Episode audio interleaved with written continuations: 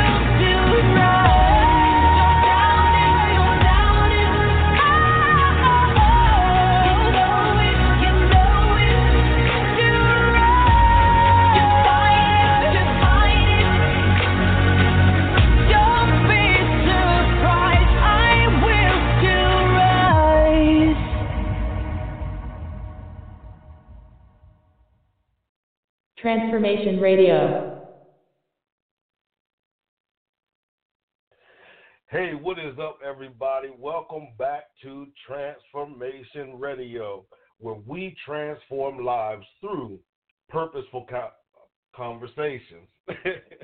Getting a little tongue twisted already. But listen, we transform lives through purposeful conversations. I'm your host, Clifton Pettyjohn. I'm a purpose strategist, author, transformation coach. I provide tools and strategies to transition you from living a life of merely existing to living a life full of purpose. Now, if you are a faithful listener to the show, then you already know that intro song is Rise by Katy Perry. I have adopted that song as the song for the show and just as the song for everything right now because I want everybody that is listening to understand it doesn't matter where you are right now, doesn't matter what has happened to you, and I'm not belittling anything that you have went through or that you are going through, but I want you to know that deep within yourself you have not just the ability to rise, but you have rising inside of you. So I encourage you to tap into that rising on today and to begin to live a life what?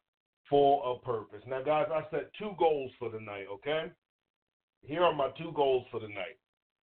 Number one, I want to finish the show exactly on time. I be leaving a lot of space, sometimes 30 seconds, sometimes 40 seconds there, because I haven't quite timed my closing yet. Tonight, I want to perfect the closing. That's one goal. Number two, I want to not interrupt sometimes, even though I get excited about what our guests say, because sometimes our guests start to say things that just really connect with me. It's like it it hits something inside of me. It's like one of them Oprah aha moments. And when I that happens, I get excited, and sometimes I end up cutting them off. So I'm working on those two goals on today. All right, if we can accomplish those two goals, then I believe we will have a successful show. Now, here's what's up. Tonight we have an amazing guest. He's a therapist, an empowerment life coach, uh, an empowerment life coach. But before we get to him, in everything that I do, I endeavor to create an environment and a culture where people with diverse backgrounds and belief systems feel safe and appreciated. The same thing can be said about this show. Now, listen, I'm going to open up the phone lines throughout the entire show. All right, if you have any questions or something is said that kind of excites you or something said that you would like to, you know, put your input in, uh, you can call in. Call in, talk to me, call in, talk to our guests. It doesn't matter. I want to hear from each and every one of you. If you have a question, as I said, and if you have input. Now, listen, here's where some of you might get a little upset with me, and I get it. Out of respect to our guests and to other callers, I have to limit your call to 60 to 90 seconds. That's right. 60 to 90 seconds. So if I have to hang up on you, I don't want you to take it personal. I just want you to understand that it's all a part of the process, all right? And then you can just call in the next show. Or maybe you can hang up and call in again and disguise your voice, and I won't realize it's you, all right? Now, also, I want us to all understand, too, that when we call in, we are expected to be respectful of our guests, other callers, as well as myself. Yes, you have the right to disagree with anything any of us say. However, we must learn to disagree from a place of respect. Why? Because when we disagree from a place of respect, that means we can listen and we can value others' opinions. And guess what might happen out of that? We end up growing and learning something that we've never learned before because we have embraced someone who does not think or believe like we do. So here's the call in number. Call in number is 516 387 1756. Again, 516 387 1756. Now, without further ado, I'm excited to welcome our guests on tonight. I know that tonight's show is going to be amazing, and some of you might say you always say that, and that's because I believe it. I believe in each and every one that I invite on this show. I know that they have substance and what they are bringing can help along your journey. It can help you live a fulfilling life. I know it without a shadow of a doubt. So I already know the show is going to be awesome. So I want you to sit back and enjoy the show and help me welcome Dr. Jesse Sanders to the show. Dr. Sanders, how Hello, are you good this evening? evening. I'm excellent. How are you, sir? Awesome, awesome. I'm well. I'm excited about this interview. As I said, I just believe that we are going to have people that are going to be blessed. We've been getting testimonies back about how people were blessed by other uh, our guest uh, story and their willingness to share their story. So I already know that tonight's going to be nothing different than what we've experienced. If it's anything different, it's going to be greater than we've ever experienced. Awesome. I look forward to it. All right, so here we go. Let's start the interview. Here we go. Dr. Sanders, if someone asked you to describe your life in three words, what would those three words be? oh boy. Redefining. Okay. yeah, redefining would certainly be one. Um, Mhm. perseverance hmm um, and tenacity. Those would be my that, three okay. words. Redefining, perseverance, and tenacity. Those would certainly be my three Okay. words. All right, now we're going to stick right with that redefine because that was what we were going to go into next. Because I noticed on your website, I noticed uh, in your videos, you talk about living a redefined life, a redefined life. Can you explain to us exactly what a redefined life is? Absolutely. Um, I talk about redefining life, and if I could kind of give you the backdrop of the story Sure. as I talk about that, do you mind if I do that first, please? Um, Sure, go ahead. Uh, I talk. Okay, great. Um, I was actually sitting in my living room when that name dropped in my spirit. Um, you know, I, I remember when one of my professors t- told me um, at my university that no matter how much education you have, that your experience always trumps your education. And I can remember sitting in my living room and that word dropped in my spirit. It's a word that I never thought of. And I was sitting in my living room thinking about a name, and I did not want a name that that was a cliche. You know, we always think of cliches, you know, especially during New Year's service or uh, Easter service. Yes. I did not want a na- a cliche name. That is not the type of person that I am. But I wanted something that resonated one with myself and two with the people that I've been called to because I understand I have not been called to everyone. And redefined was the word that dropped in my spirit. And I was thinking, well, okay, what I understand the meaning, but I need more than just the basic meaning. And so when I thought about the meaning itself of redefining, it basically means to be transformed. And to be Mhm. transformed, a lot of times, you know, to be transformed simply means to start over. It doesn't mean to Mhm. start over with what we have. So it doesn't mean that where I am now, that I, you know, start over with what I have now. You know, but it's almost like Jesus in the Bible when he went into the temple and he tore up the entire temple and he Oh, said. Look, none of this represents, you know, my father. He tore up the entire temple, and that represents our lives a lot of times. A lot of times we simply have to start over. And so, no matter what our background is, or what our last names are, a lot of times we simply have to start over. And we have to become transformed from the beginning. And that's where my life was in that particular season. I had to become completely transformed from the beginning. And it was not an easy route.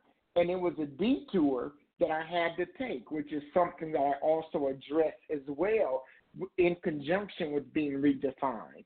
That, you know, a detour is nothing that any of us plan for our lives. You know, a lot of times when we either graduate high school or graduate college, we have this pretty life that we have planned for ourselves. And then our life takes a different route that we have not planned, and then we get confused. Like, wait a minute, this is Mhm. not what I had mapped out. And what do I do with this? And so, with redefined, it simply means to be transformed. And so, what do I do with the transformation? How do I accept it? How do I create a strategic plan from the transformation and not the pretty life that I had planned out for myself, but what has been dealt to me, the life that has been dealt to me. And so, with the transformation, that's what redefining is all about. And I have two choices. I can either, well, actually, I have three choices.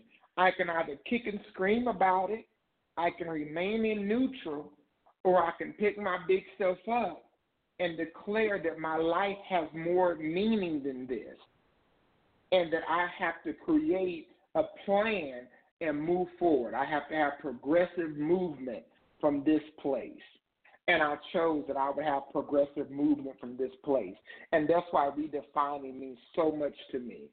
Because a lot of people, and including religious people, a lot of people will Mhm. shout and they will holler, but they will not choose to be transformed. And there's a major difference. Amen. So yeah, so that's why redefining means so much to me because it's it's a place of accountability and responsibility, and it doesn't necessarily mean that I have to like it, but it means that I accept where I am and it accepts where I desire to go. So, yeah, that's why uh, redefine means a lot to me. That's a personal place for me personally. Now, that you said that's a personal place for you. Can you share maybe some of the obstacles that you faced while you were going through that redefining moment? And I'm not saying you know that you perfected it or anything like that. I know that it's it's a daily process, but you know early on when because you know when we start something new, sometimes that's a challenge to us because we aren't accustomed to doing it and we become accustomed to doing some things for so long it just becomes you know second nature to us so what were some obstacles that you faced and you talked about a plan what were some things that you implemented in order for you to be able to overcome those obstacles Absolutely. You know, one thing, um, you know, I have a 19 year old daughter um, who started college, bless God, and you know, I had shared right. custody with her. Yeah, and I had shared custody with her, and I actually became a single father uh, with her, and that was a life change for me. And a lot of times, you know, we hear about single mothers, but we don't hear a lot emphasized about single fathers. Um, we just So hear true. about the single mothers, and that was a journey for me because I was thinking, how could someone abandon um, their child? Because that was foreign to me. You know, I have two children, and it was something that I never um, have done for my 19 year old or my 10 year old daughter that I have. I mean, it was something as a father that I have never done. I've never abandoned my daughters. I mean, it was something that I never even have thought about. So for my 19 year old, you know, her mother have went through some things in life. I mean, I understand life hits us all in different angles, but I just could not understand. I could not wrap my mind around how her mother, to me, could abandon her. And so at, at that time, in that dispensation of time, it was just my 19 year old daughter and I. Um, and so her mother was just kind of inactive. And so I had to begin to deal with okay, it's it's not shared parenting any longer. It's just her and I. Um, with my ten year old, uh, with my ex wife and I, we had great shared parenting, and we still do. But with my 19 year old, I was a single father. So I had to begin to adjust to those changes that was dealt to me. I didn't ask for it, it was given to me. And it was mm-hmm. either I just whined about it or I adjusted to it. And as a parent, as most parents would know, you have to adjust differently when you have a child because it's not just about you as an individual, it's about your child as well. So I couldn't just kick and scream and have moments longer because then it would affect my child longer. So I had to have my moments in private and pray my way through. Mhm. And I only pray my way through because that's what super religious people do. But I had to deal with it. I had to deal with myself. I had to deal with my anger, those moments that I was pissed off. I hope I could say that on your show. I yeah you're to- good you're good I, okay, thank you. So I, I had to deal with, you know, those moments that I was pissed off, those moments that I was hurt, those moments that I wanted to cry.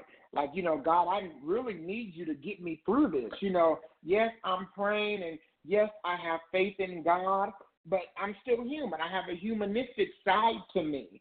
And I don't need anyone to quote a scripture to me. If I hear someone else quote another scripture to me about how God is going to bring me through, I'm going to just scream and then I'm going to punch them in the face because I have been to seminary school. I know the scriptures. I know what God Come can on. do. I do not need an over religious person trying to quote a scripture to me. I don't need someone else telling me that they're praying for me. I got 300 people praying for me already. I need someone Right. that's help, helping me to be realistic with the process. And what happens is a lot of times when we're connected with over religious people who are learned who have learned how to operate in a systematic religious system, but not in a relationship, all they can do is give you what they know. they can give you what they have not learned to possess. And so I've learned that a lot of the people I was connected to were just a whole bunch of religious people. And so all they could do was tell me they were praying for me or quote me a scripture that they heard the pastor preach, even if the scripture was wrong. And there's a lot of people that quoted a scripture to me that was so not conducive for the circumstances. And I was thinking, you just completely slaughtered that scripture. That scripture is so Mhm. not conducive for this situation. But I'm going to let you have that moment because this is not the moment for me to tear you up. Because I could if I wanted to, but it was so be in my flesh. And so Right. I just learned that you know what? This is the opportunity for me to grow as well as an individual. And it was. It was an opportunity for me to grow as an individual. So in that moment, I was also able to learn myself. And so as I was forced, because that's what it was, I was forced to grow up. And not only was I forced to grow up in God, but I was also forced to grow in God. Because there was places in God that I was forced to grow into that I didn't know about him, that I thought I knew Right. out of all out of all of my theologian education, out of all of my years of being in church, there was places in God that I thought I knew that I did not know.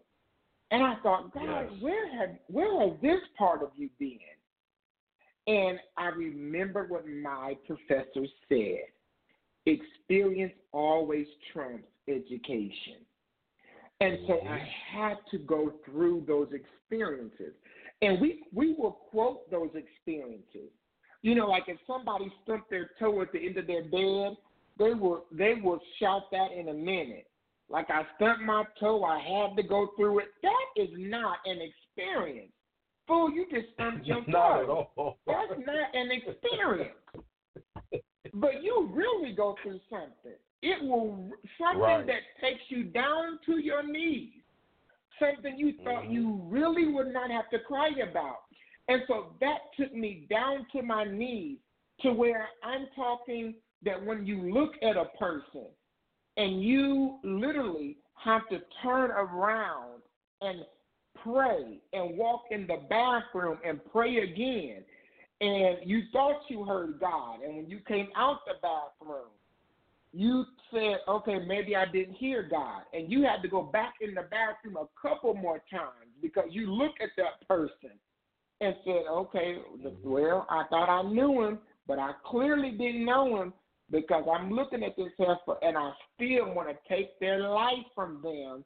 See, this is the realness Right. that we don't give people Right. Right. that's what made that's what took me down to my knees and made me go to a place of being transformed and i will never forget when i talked to my grandmother one night and my grandmother told me and my grandmother you know my grandparents raised me from middle school on up and i was talking to my grandmother one night as i was going through the court hearings because i moved from one state to another state. I'm originally from Indiana.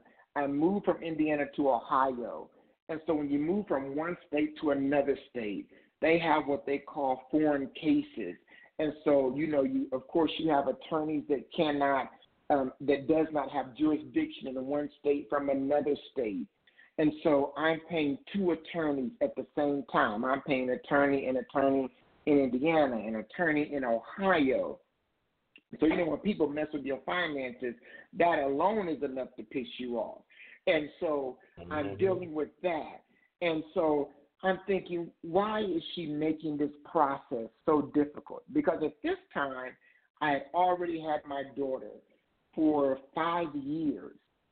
And it went from a position to us signing a piece of paper that she did not want to sign to me obtaining an attorney because I need I had to obtain an attorney uh, for the school system, and I thought, why make this so difficult?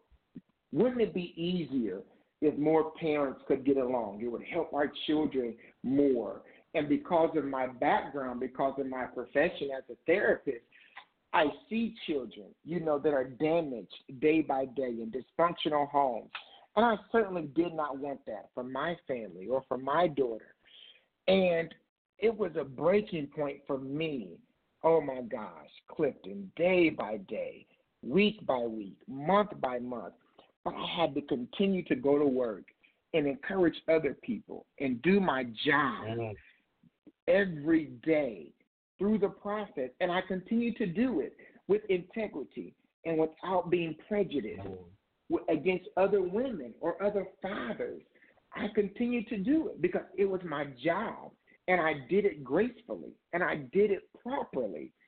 And my grandmother told me one day, she said, Jesse, why do you continue to get upset over her doing what she has done for years? You're expecting her to do mm-hmm. what's right. She's never done what's right. Why do you continue to get upset? And when I tell you, it hit me like a ton of bricks because mm. I was thinking that is so true. Because so many times it, it's it's and we don't think about it, but it is logical.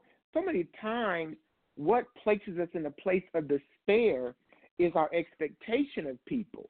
Is why don't you do what's right? Why Right. don't you operate Yep. with the spirit of integrity? And that's what it was that was tearing me down. Is my expectation. Why don't you do what's right?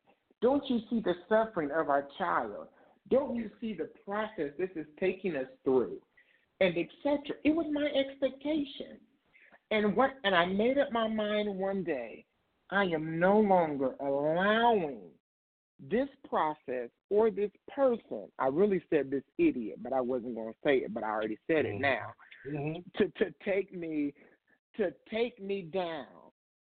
And when I said that, I promise you, it was a 24-hour shift that took place. And people will say, "Is it really that easy?" And it really was. I made up my mind that day. And the next, and I tell you, that night, I prayed, I laid out before God. And not only did I pray and lay out before God, but I really made a conscious decision that I was not going to allow this to take me down. And that morning, I woke up because every day I wake up in meditation because I believe it's so important that we make sure that before we start our day that we that we make sure that we're in the place of the here and the now that we are in tune with ourselves. So that next day i woke up in a place of meditation and i said everything that i declared before i went to sleep last night i still declare this morning. And i'm going to walk in it no matter what is thrown at me today and when I went to the hearing, we had another hearing that next day. When I went to the hearing that next day, everything shifted. And my reactions was totally different. And it just set her on fire because she was getting no reaction from me. Because I Mhm. was determined. I'm not allowing her to control me, control my home. This is not happening anymore. I'm over this. I'm I'm through with this. And that's when I that's when I as a person became transformed. And that's why I even do what I do now with a greater passion. When I tell you ever since that day, it even shifted not only myself but my practice to another dimension. Because when I help families now and help fathers now, it allowed it took me to another dimension. And so now i allow family units to see the children and not just themselves. Because that's really what it's all about. So my goal is to decrease the dysfunctional number of families and not just see your petty issues. Get free from your mm-hmm. separate issues. And let's dis- let's decrease the number of dysfunctional families that we have because that's what's most important. So that's that's that's the that's the major stage because I went through depression, I went through anxiety. There was moments I Mhm. did not know if I was going to make it through. And I knew there was Right. days she probably did not want me to make it through. But I made it through. And when I tell you I made it through like a champ, I made it through like a champ. And I came out on top. And I thank God every day that I came out on top. But I didn't come out super religious. I came out, of Mhm. course, thanking God because I'm a spiritual person. That's just who I am. But I also became in tune with self because I believe in self accountability. The responsibility just Mhm. was not all God. The responsibility that God gave me, I also accepted that and took the steps that I needed to take as well. Because self enrichment is important and it takes self responsibility. Awesome. And you know what I appreciate about that? You shared the raw, ugly side of transformation. You didn't try to pretty it up. You didn't try to decorate it. You didn't try to paint it and make it look real pretty like it was just a I was just sitting one day and poof poof it happened to me. You talked about you know your attitude within it and I that's why I created this show. The reason why this show was created is so that other people see the story behind where we are now or where we're going. Because some people feel as if they can never attain anything in life because they some people have just hid that side from them. So they're thinking, you know, like they're Mhm. heading down the wrong road because they're sitting there thinking, well, it didn't happen to me like that. So that's why I wanted to create this platform so that everybody could come on and people could see that you're not just, you know, Dr. Jesse Sanders, that Jesse went through a process in order to, you know, be who you are today and who you're developing into uh, for the for the next uh, phase of what you're going to do. And that's what I want people to understand. It doesn't matter where you're at right now. None of that matters. It's about what are you going to do with what you're at. Because you said something, and I want you to, to touch on this a little bit more as well. You talked about you understood God's responsibility and then the responsibility that He gave to you. Now, how do say you were a person that grew up, you know, in in church, and you have that mindset, you are a logical person. So anytime somebody told you, well, God's got it, God's got it, so you just sat around and just waited for God to have it. How do you get beyond that and learn what's your responsibility versus what's what's God's responsibility? relationship. And I tell people that Mhm. now. Relationship is so important. Just like if you're married, you know, which I'm not, but I was, and I will be again one day. Praise God. But you know, even Mhm. in relationship, when you're married, you know your partner. You and we know that communication is one of is one of the strongest foundations of um, of relationship. And so you know what is your responsibility in that relationship and what is the responsibility of the other party. So you know if something is going wrong or if something is going wrong, okay, what do I need to do and what do they need to do? And you communicate Right. that back and forth. And that is what prayer is. We know that prayer is dialogue. Dialogue is okay, you speak and then the other party speaks. And so we know Right. both parties are not speaking at the same time. We know each party has the responsibility of listening and hearing. And some people get so Right. deep they think that you know they talk all the time, and then once they're done talking, it's over. Absolutely most important all the time. So once you're done, still stay down so that you can receive instruction because that's one of the most important parts of prayer is the instruction. And so Mhm. it's very important to understand what is my responsibility. I can understand my responsibility if I don't have relationship. And that has always been one of my major things. So just like when I went to when I went to Bible college, when I, you know, graduated high school, went to Bible college, there were some major subjects I wanted to know about. And I didn't I did not just want to know about them from the perspective of what I learned from what was being preached to me throughout my childhood. Mhm. But I really wanted to Mhm. know about them from the Bible's perspective. And so I was ready to go to Bible college because I wanted that knowledge. I wanted that wisdom because it is very important. And I spoke about that on I spoke about I spoke about that a little bit on one of my lives about how wisdom is very important, you know, in our walk with God. We have to have that wisdom. And so I was ready to go to Bible college because there were some things I wanted to know about. And even there were some things, you know, I heard preach that even as a child did not, some things did not make sense to me. But I amen Exactly. and some things I amen, some things I had sense enough not to amen because I just thought, what kind of bull stuff is this being Exactly. talked about? Because it just did not make sense. And so I had questions. And so I could not wait to go to Bible college because I wanted to know because I've always been an analytical person. Uh, you have I have never been a person where you could just tell me something and I believed it. I always wanted to know how do you know this? Where did you get this from? And you couldn't just tell me that you got it from googlepiggy.com. No, I needed some some factual, secure basis information of where you mm-hmm. got it from. And so relationship is very important because again, relationship is dialogue. It's a two-way communication. And so it allows me the opportunity to speak because that's proper communication.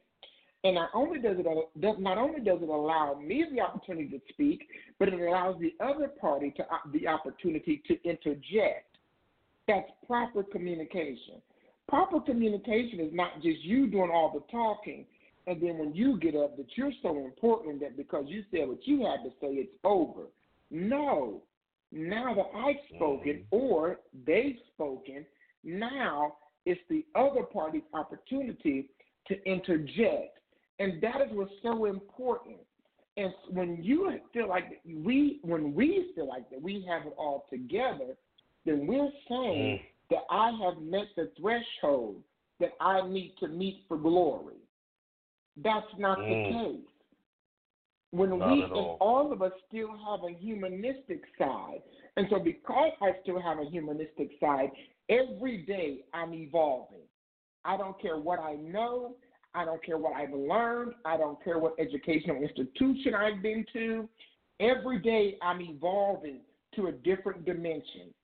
And so because I'm always ever evolving, I can always be wrong. I can always be corrected. Mm. And so, because that is the case, I can always be rebuked. And that's Mhm. okay. And what happens is a lot of times people don't like to be rebuked, is because people True. are not free from how they were rebuked in their past. Mm. That's Mhm. why a lot of people don't take being rebuked so well, is because of the manner of how they were rebuked in their past. But I'm okay with being rebuked when it's done correctly and in love, and when it's done with the right spirit. I'm okay with being rebuked because Jesse is human. And so I know that I'm going to error.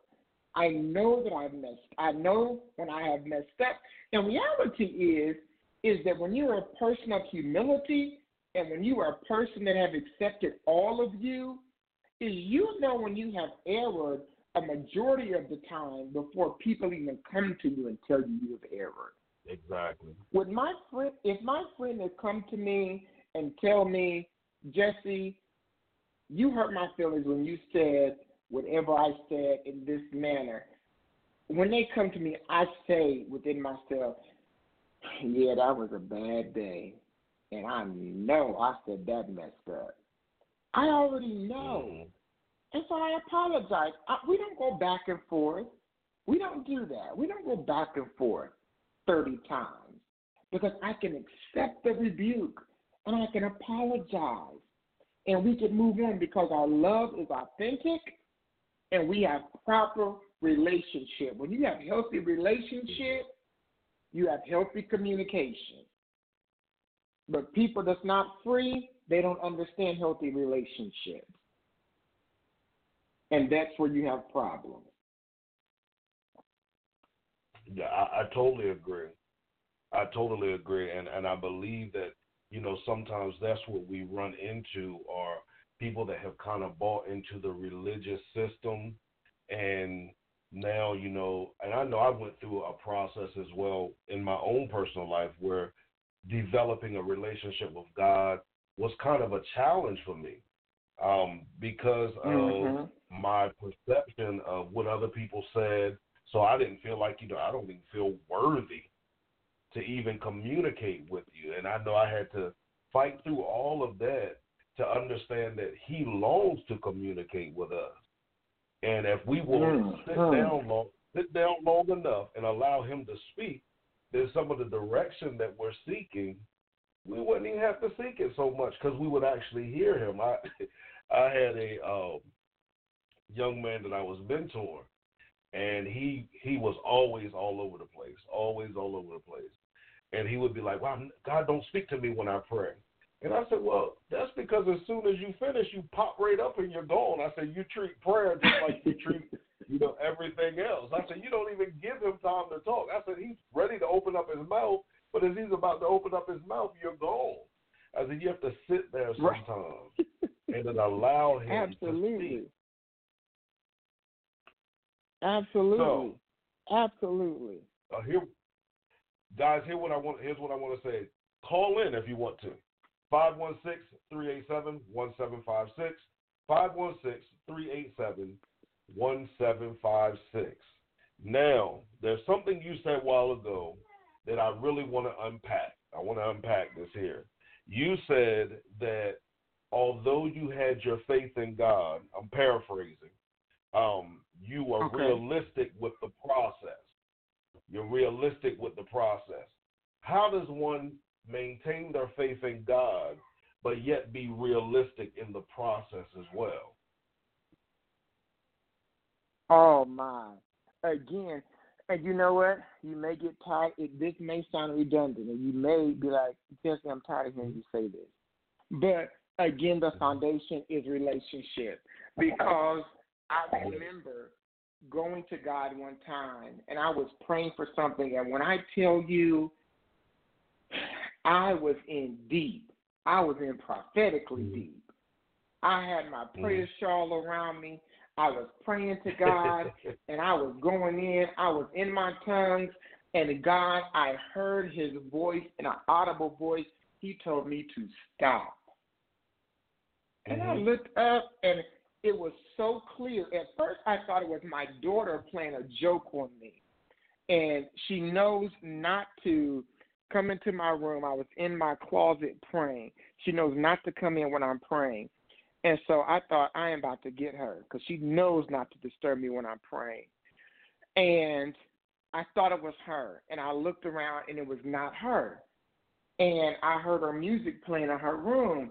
I said, I now know I'm not all the way crazy. I said, I'm about to pray again. And I heard him say, Stop again. And he said, Mhm. I already addressed this. You have a responsibility. He stopped me in my track. And reality is is that I was praying through, but he he had already dealt with me. He had already gave me the security that he was with me in it. And because he Mhm. was with me in it, I had already had the power. You know, because we're good at quoting scriptures. You know, we Come quote a scripture. You know, uh, you know what Paul said. You know, God's given us the power. You know, it's given us a spirit of not giving us a spirit of fear, but a power of love and sound mind. Mhm. You know, like he told his spiritual son Timothy. You know, we're good at quoting the scripture, and we'll quote a scripture in a Mhm. minute, but we won't eat the scripture. Come on. And God had to remind me, I you have no, you have the power. So are you just scared? Is that what it is? Because Mhm. if you're scared, then that's what we need to address is your fear. Not Right. me walking you through it. So don't pray like you just got all this great power. So the reality is because you know that's what a mental illness is. A mental illness is is when you walk in a delusion of something. And when you Uh-oh. don't walk in a reality of it. That's what a mental illness is. So when you Mhm. when you do not walk in a reality of something and you walk in a delusion of it, that's what a mental illness is. So his question to Mhm. me was, so is is is your prayer is to deal with your fear or to deal with you in walking through this thing? Which is it? And I had to deal with Mm. it. Oh, I, okay. You you right. All right. You you right. So I had to deal with the reality is that okay, there's a little bit of fear I got in dealing with this thing. And so I had to address the fear. I couldn't address how much power I had until I addressed the Mhm. fear. And that's a lot of times, even we have, you know, Christians that are talking about God has given me this business and this business plan, and so then you'll see them six years later and talk about, sis, what happened to your business? I'm just waiting on the Lord. Well, what exactly are you? He is not dying on Calvary again. He is not going up about this hill dying again. What exactly are Mm. you waiting for? And a lot of times, Christians will use that as a fear phase Yes. Yes. because if I'm waiting on the Lord, you're really not waiting on the Lord. You're just scared. You're Mhm. just scared because you're afraid to go into the land of the unknown. And it's so it, I rather you say that than lie on the Lord and say you're waiting on God. Mhm.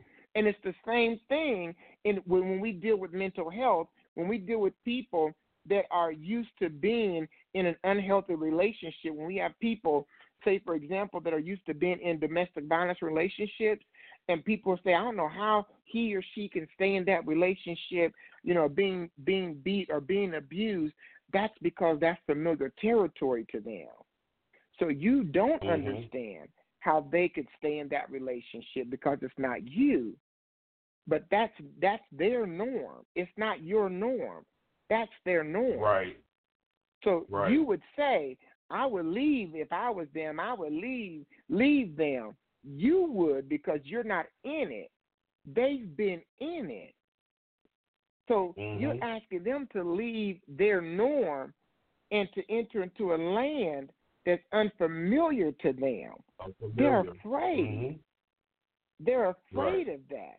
And so it's the same thing when you deal with saints who just still waiting on the Lord, but they're really afraid.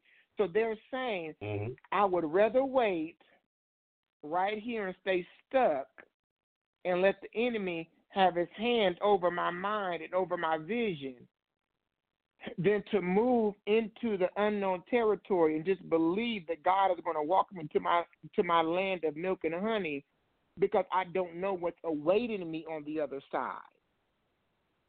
Right. They're afraid. And so a lot of times we get afraid, but we don't want to say, I don't want to deal with my reality. But that's just a spiritual mental illness. Right. That's all that is, but we don't want to say that. But we have to deal with that reality. What is your reality? And I had to deal with that. I said, you know what, God, don't tell nobody, but I'm okay, I'm scared. I am a little afraid. And this is what I'm afraid of. Although he already knew, I had to speak it out of my mouth. Because what? Right. Out of my confession. So I had to hear it. So out of the confession of my mouth, I had to hear it. So I had to begin to speak. This is what my fear is. And then when I begin to speak what my fear was, then I could begin to, he and I could begin to deal with those fears. Why? Because I acknowledge those fears. I can't deal with something I don't acknowledge. And that's, what a lot it. of people want to do. We want to disregard the thing the things that we want to disregard, but I can't deal with something that I don't want to acknowledge. And we have to remember that avoidance is not deliverance. So- So just because I avoided it don't mean I'm delivered Exactly. from it. Correct. You said so much right in there.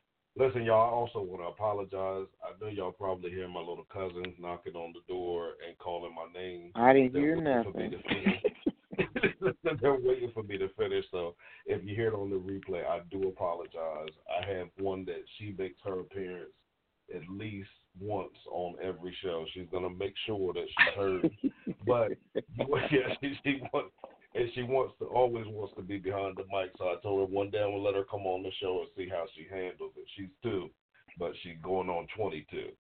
So, but you were talking about the relationship aspect of it, and that is paramount. I talk about that even in my book too, how important it is to develop that personal relationship with God because then the word becomes illuminated in our spirit. We're not just sitting and quoting the scripture because, you know, that's what we've learned how to quote. You know, we can speak it and then exercise it as well because we're one with it, you know, and we're communicating with Him. And now, because we have that relationship, then it brings more definition and weight to our own personal life as well. So, okay, we got a couple of more minutes. This hour has went by quick as always. But here's what we got. We got eight more minutes. I'm going to I'm going to ask you one more question. I want to give you about 5 minutes to address that question and then I'm going to give you 2 minutes to give your final word to everybody and then let them know where they can find you and all that good stuff. Then I'll take the last minute to wrap up the show. All right? So here's my last question. All right. The other word that I we really didn't get to talk about a lot was detour. We talked about the detour. Now, if I'm correct, you wrote a book that addresses the detouring. Is that Yes, correct? that is correct. correct. Hacking your Yes. detoured mental construction zone.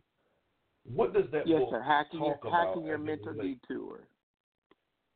Yeah. How, what what does that book address, or what what does it you know discuss or unpack for people who may be out there and they're at that place in life where they're experiencing a detour and they just don't know how to handle it right now. They don't want to face it right now. Okay. Yeah, I I wrote hacking your mental detour, um, and it's you know it's it's part one, and I'll be working on part two here soon, and you know it's available on Amazon right now. And what it basically represents is you know it, it's a book basically for proven strategies. Um, for one, you know embracing you know your inner circle because we all have our inner circle of people that we connect with, um, that we strategize with. Um, so that's one. We have to have a healthy inner circle. Um, also, growing and maintaining a healthy environment. Who is in our environment? Who do we allow in our Mm. space?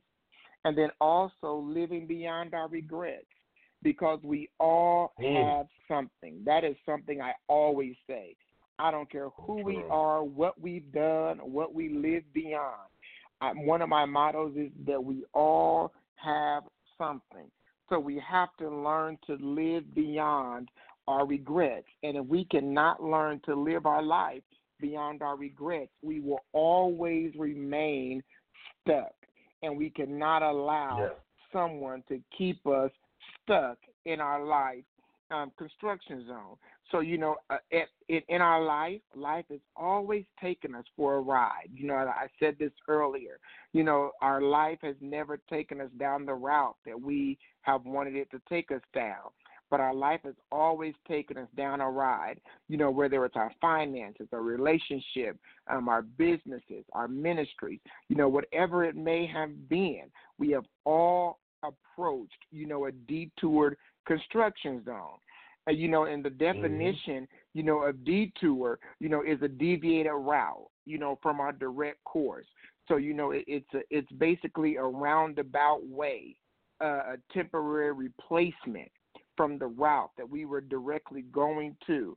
And so, when we think about a detour, if you're like me, you know, we undoubtedly become aggravated, and we think about how we're being inconvenienced, how I was going down my original route and now I've been taking down a deviated route that is that I'm not familiar with.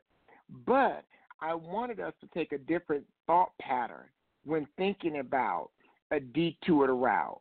that a detour route, yes, that it can aggravate us, and yes, it, it can inconvenience us, but also we can also consciously train our mind to think about it in a more positive way, in a more empowering way, in a more wealthy way, to think about that, you know what, this is a route that I would have not known about had I not been taken off course. And a lot of times we have to be taken off course to learn different routes. And it becomes a route that sometimes we need later in life. You know, even me, there are some Mhm. times um, that I I have learned detour routes that have inconvenienced me from my original route. You know, maybe a couple years previously that I use now sometimes if traffic is too heavy on my original route. I think, you know what? Mhm. I learned this other route last year or two years ago. So I'm about to take this back route and get past this traffic because I remember it from when I was previously inconvenienced. And so now it's used as a benefit to me. But I didn't like it previously, but now it's used Right. as a benefit to me. And so we have to begin to think and consciously train our mind that yes, now it may be an inconvenience, but how can I use this to benefit me? And so this book basically gives us um, it gives us five steps, and that I wanted to do something small, and it's an interactive workbook basically. And so through each Mhm. um, step that it gives us, you read each step, and then it gives you some interactive questions because everything I do, I want to redefine and challenge someone's thought process when they read. And I wanted to keep it simple and I wanted to keep it smart. So in each step. And so, you know, I, I don't have it, you know, in front of me, but like step one, I know it talked about putting our past behind us. Um, step two, it talked about, um, I believe, establishing a new atmosphere. Step three, it talked about creating a new space of peace and happiness. And step four, um, I believe, um, embracing um, the transition because that's something I know that a lot of us Mm. do not like to do Mm. um, about embracing Yes, transition. That can become difficult for all of us. And um, step five was talking about gravitating to like minded people. So, because Right. we have to make sure that once we make those adjustments and those changes, that I'm maintaining a healthy atmosphere.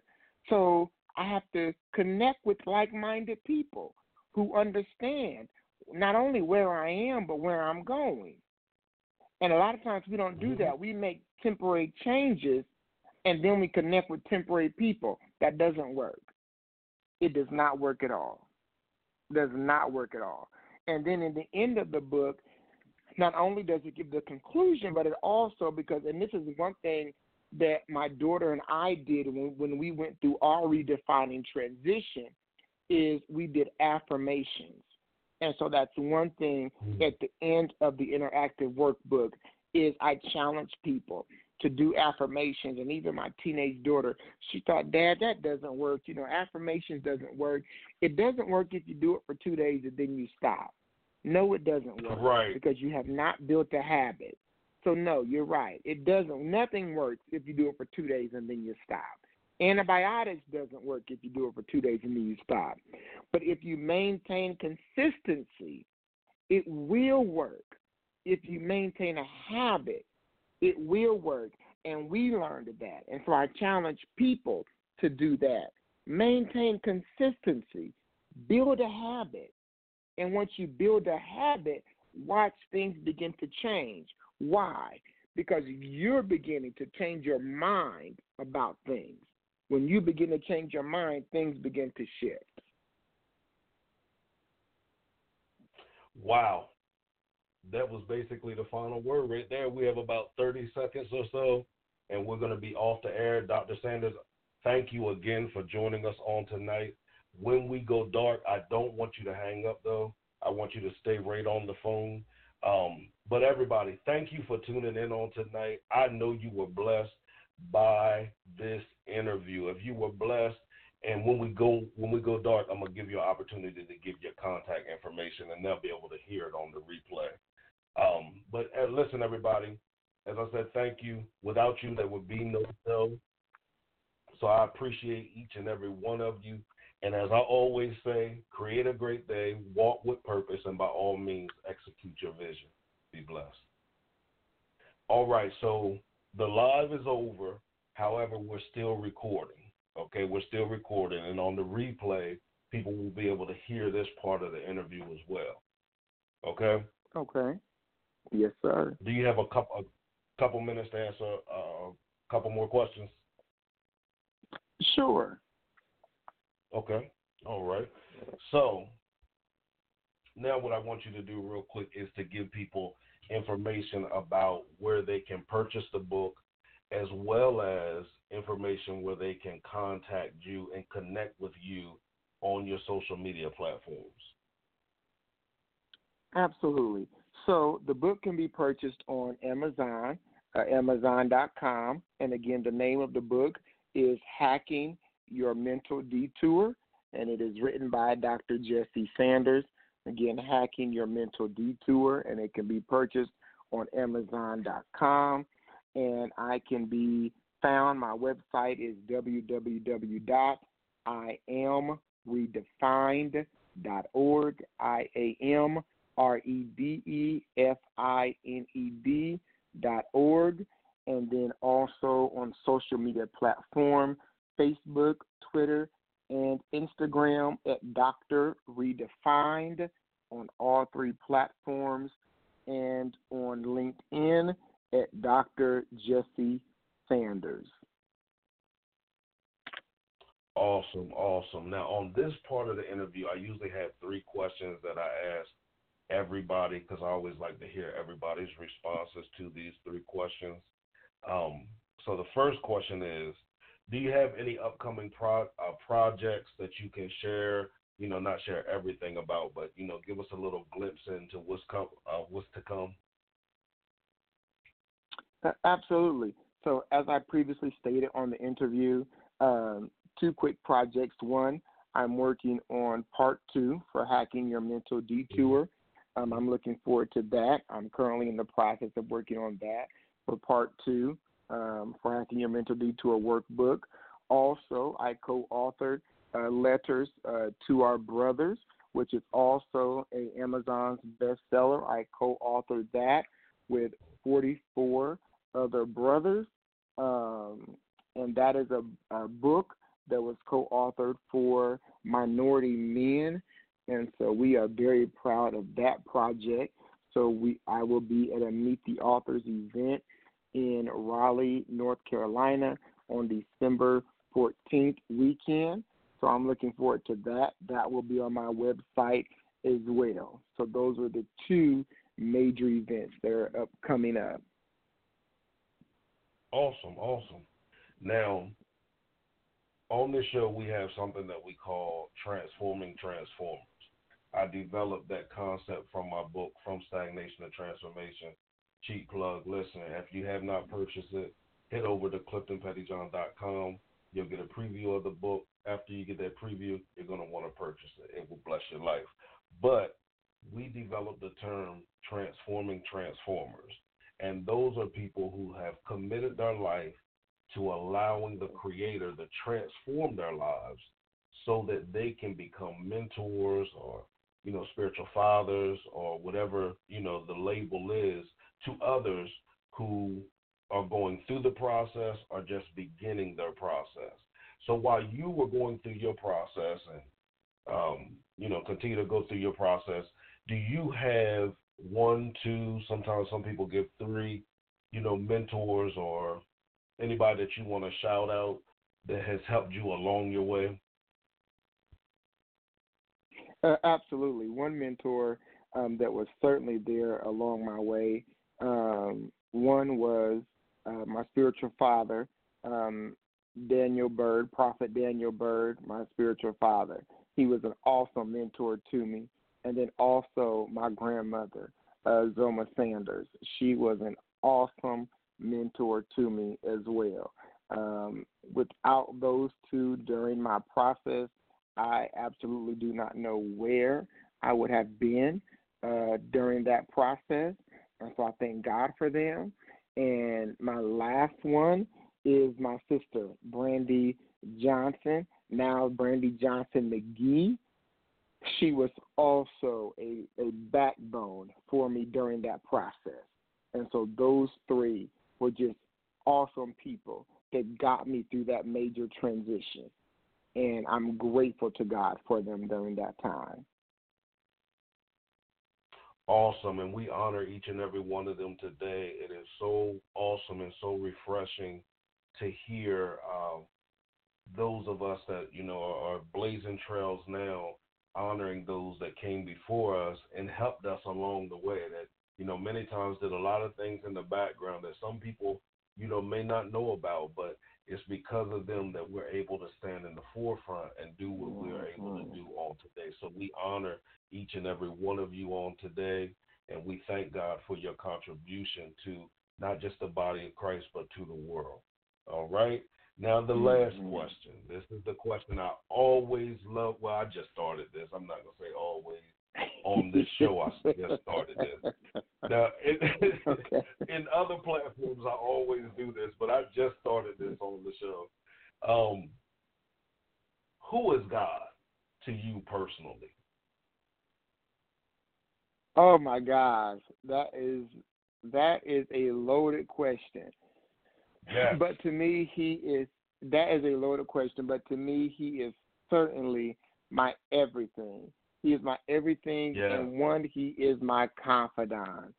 Um, but Mhm. he is my everything. But I say uh, majority, he's my confidant because certainly when I need sound advice versus going to two or three different people, when I need sound advice that I know is secure and right advice that I don't have to second guess, that I know it's certainly right, I know he will give it to me. Hmm. Yeah. Awesome. That is And the reason is why I started asking- to me. Awesome.